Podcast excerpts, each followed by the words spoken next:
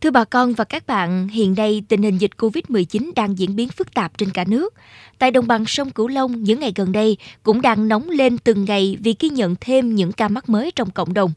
Trước tình hình đó, chính quyền và người dân đang nỗ lực hết sức để đẩy lùi dịch bệnh. Tuy nhiên, bên cạnh những người luôn nêu cao tinh thần chung tay diệt giặc COVID-19, thì vẫn còn một bộ phận người dân chủ quan lơ là và ý thức kém trong công cuộc phòng chống dịch bệnh lây lan ra cộng đồng. Chuyên mục Góc nhìn miền Tây hôm nay sẽ phản ánh đến bà con về vấn đề này. Mời bà con và các bạn cùng theo dõi.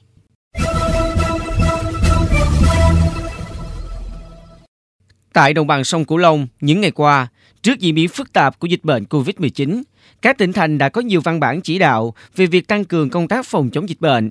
Ngoài việc thành lập các chốt chặn tại các cửa ngõ ra vào địa bàn, thì tăng cường đảm bảo nguyên tắc 5K là một trong những biện pháp được các địa phương chú trọng.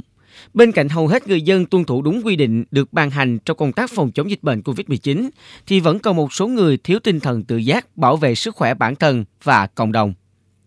Tại thành phố Cần Thơ, thời gian đầu khi thực hiện giãn cách xã hội để đảm bảo công tác phòng chống dịch vào cuối tháng 5 vừa qua, dọc theo các tuyến đường như Trần Văn Khéo, Võ Văn Kiệt, Nguyễn Văn Cừ nối dài, Lê Lợi. Bên cạnh những hàng quán vắng khách ra vào, vẫn còn khá nhiều quán nhậu, các quán ăn, quán cà phê, quán ăn vặt, nhà hàng, cả quán vỉa hè vẫn còn tình trạng người dân tập trung ăn uống với số lượng quá 10 người, không thực hiện nghiêm các biện pháp phòng dịch theo khuyến cáo 5K. Trước tình hình đó, các quận huyện đã thành lập các đoàn kiểm tra và cho các chủ hàng quán cam kết chấp hành theo quy định. Ông Nguyễn Ngọc Ánh, Phó Chủ tịch Ủy ban Nhân dân quận Ninh Kiều cho biết, đối với những trường hợp không chấp hành đúng quy định thì sẽ bị xử lý theo quy định của pháp luật. Từ hôm à, tối 31 phần lớn là chúng ta cho các cái hộ dân là cam kết 5K và đặc biệt là cái giãn cách, cái khoảng cách và các cái biện pháp công tác phòng chống dịch bệnh như là khử khuẩn, khẩu trang và các vấn đề khác. Nhưng mà chắc thì bắt đầu mình đi vào cái vấn đề là thực hiện công tác xử phạt. Ờ, xử phạt đối với các hành vi mà đối với các quán xá không đảm bảo các biện pháp phòng chống dịch bệnh theo quy định của nhà nước. Đồng thời ờ, các cái đoàn này đó thì cũng phải hướng dẫn cho người dân về cái việc là ưu tiên cái vấn đề bán hàng bán mang về để tạo dần dần tạo cho người dân cái thói quen là là là, là ít di chuyển nhà thì không cần thiết không ra đường. Tại Trà Vinh vừa qua, dư luận không khỏi bức xúc trước hành động trốn cách ly của hai cá nhân tại bệnh viện giả chiến thuộc bệnh viện Lao và bệnh phổi tỉnh Trà Vinh. Hai bệnh nhân này cùng được chuyển đến bệnh viện giả chiến vào sáng ngày 1 tháng 6. Một là bà Lưu Thị Trà, sinh năm 1941, có địa chỉ ở xã Huyền Hội, huyện Càng Long, tỉnh Trà Vinh. Trước đó một tuần, bà Trà có đi thăm con tại quận Gò Vấp, thành phố Hồ Chí Minh, nơi có ổ dịch Covid-19 đang bùng phát. Thứ hai là ông Phạm Linh, sinh năm 1989, có địa chỉ ở một công ty đang xây dựng thuộc sân bay cũ, khóm 6, phường 7, thành phố Trà Vinh, cũng là trường hợp có liên quan đến một công ty khác ở quận Gò Vấp, thành phố Hồ Chí Minh.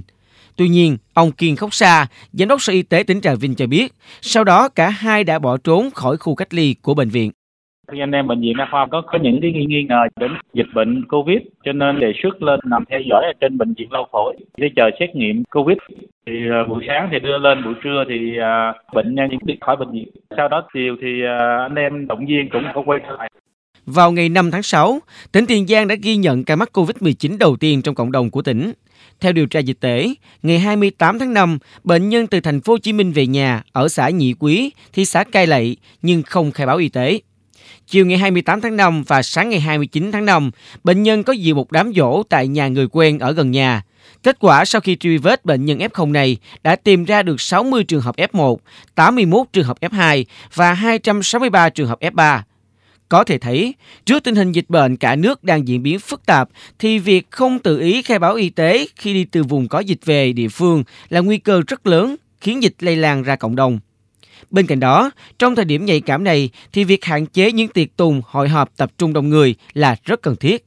Chị Lê Thị Hồng Tươi, ngụ ở thị xã Cái Lậy, tỉnh Tiền Giang, nơi ghi nhận có ca mắc COVID-19, bày tỏ. Hiện nay là trước cái tình hình đại dịch COVID-19 à, đang hoành hành, à, theo tôi thì không nhất thiết là phải tổ chức tập trung đông người. À, nếu mà mình có tỏ lòng thì à, người ở trong nhà thì chỉ nấu vào một cái um, cơm để mà dân cúng lên ông bà nhân cái ngày để dỗ còn về chuyện mà hiếu hỉ hay là chuyện sinh nhật gì đó thì có thể là tạm quản để khi nào dịch bệnh ổn định thì mình sẽ ờ, tổ chức uh, tiếp thì cái chuyện này cũng không gây ảnh hưởng tới mọi người xung quanh à, đặc biệt là bảo vệ sức khỏe cho mình và cho mọi người. Ông Ngô Văn Tán, Giám đốc Sở Y tế tỉnh Bến Tre cũng cho rằng, tại Bến Tre, dù chưa ghi nhận ca nhiễm COVID-19 lây lan trong cộng đồng, nhưng công tác phòng chống dịch luôn được đảm bảo nghiêm ngặt. Tuy nhiên, bên cạnh đó, ở một số nơi vẫn còn chủ quan trong việc thực hiện chủ trương không tụ tập đông người, đặc biệt là trong các trường hợp đám tiệc. Đôi lúc thì ở những nơi, ở ờ, những thời điểm thì bà con mình có cái sự chủ quan, à, đặc biệt là ở các cái khu chợ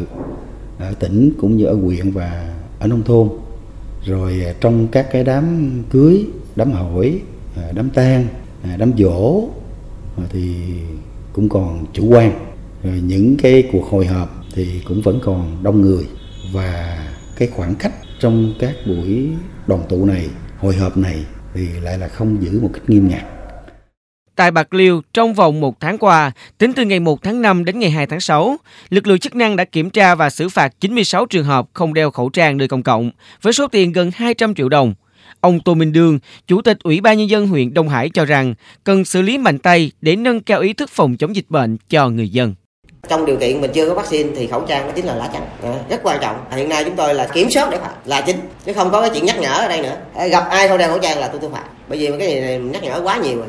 Có thể thấy, vẫn còn một bộ phận người vẫn còn chủ quan, thờ ơ trước sức khỏe của bản thân, gia đình và cộng đồng. Chưa ý thức được tầm nguy hiểm của dịch bệnh COVID-19 để tuân thủ nghiêm những khuyến cáo của ngành y tế trong công cuộc chiến đấu với đại dịch hiện nay.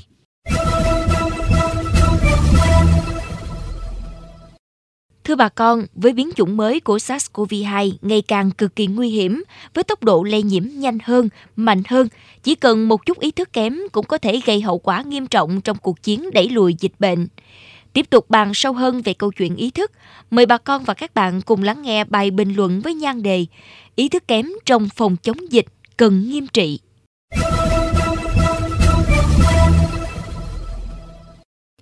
Dịch bệnh COVID-19 trên thế giới cũng như trong nước đang diễn biến rất phức tạp và khó lường. Cả hệ thống chính trị và toàn dân đã vào cuộc nhằm khống chế dịch bệnh một cách tốt nhất. Trong tất cả các biện pháp chống dịch thì ý thức của người dân được xem là lá chắn, là bức tường thành hữu hiệu trong phòng chống dịch COVID-19. Không thể phủ nhận, kể từ khi dịch bệnh có dấu hiệu lây lan mạnh trong cộng đồng lần này, nhà nước đã kêu gọi toàn dân tuân thủ nghiêm các yêu cầu phòng chống dịch, thì đa số người dân đã chấp hành nghiêm chỉnh. Tuy nhiên, vẫn còn những câu chuyện gây bức xúc dư luận vì ý thức kém của một số người. Tại đồng bằng sông Cửu Long, đỉnh điểm là câu chuyện nam thanh niên đã nhẫn tâm dùng dao đâm nhân viên kiểm dịch tại An Giang. Đó là vào khoảng 23 giờ ngày 3 tháng 6, hai nam thanh niên chở nhau trên xe máy đi qua chốt kiểm dịch COVID-19 tại khu vực cầu Hai Sảnh thuộc ấp Đông Sơn 2, thị trấn Núi Sập, thì bị lực lượng đóng chốt dừng phương tiện để làm các thủ tục phòng chống COVID-19. Vì bực tức khi bị chặn lại và bị bắt đo thân nhiệt, đang có rượu trong mình, nên hai đối tượng chạy về nhà lấy dao ra chém thành viên chốt phòng chống dịch. Trước tình hình cả nước đang gồng mình để chung tay chống dịch, thì đây là hành động đáng lên án và cần xử lý mạnh tay. Không chỉ với người dân, đối với những cán bộ còn lơ là, chủ quan trong công tác phòng chống dịch cũng cần phải được xử lý nghiêm minh.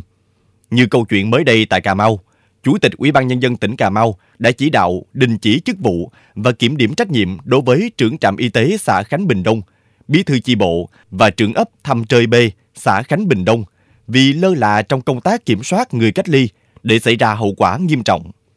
Chủ tịch Ủy ban nhân dân huyện Trần Văn Thời cũng bị phê bình vì bị cho rằng chậm triển khai các biện pháp phòng chống dịch COVID-19. Theo các nhà chuyên môn, khi mọi người dân nâng cao ý thức, dịch bệnh lây lan chậm, được kiểm soát tốt, các y bác sĩ sẽ có đủ thời gian để chăm sóc cho bệnh nhân, đặc biệt là trường hợp nặng. Khi quá nhiều người mắc bệnh trong cùng một thời điểm, bệnh viện quá tải, đồng nghĩa ca bệnh nặng cũng tăng lên, việc chăm sóc và điều trị sẽ khó khăn hơn. Một người nhận thức được mình có khả năng mắc COVID-19, biết tự cách ly, phòng ngừa trong gia đình, sẽ hạn chế rất tốt việc lây nhiễm ra ngoài môi trường. Vì thế, ý thức của mỗi người sẽ góp một phần sức mạnh to lớn để đẩy lùi dịch bệnh đang phức tạp hiện nay. Một người ý thức kém là một mối nguy có thể gây ảnh hưởng đến công tác phòng chống dịch và đe dọa đến sức khỏe cộng đồng. Vì vậy, với những trường hợp ý thức kém trong phòng chống dịch COVID-19 cần thẳng tay nghiêm trị để tránh tình trạng một con sâu làm sầu nồi canh.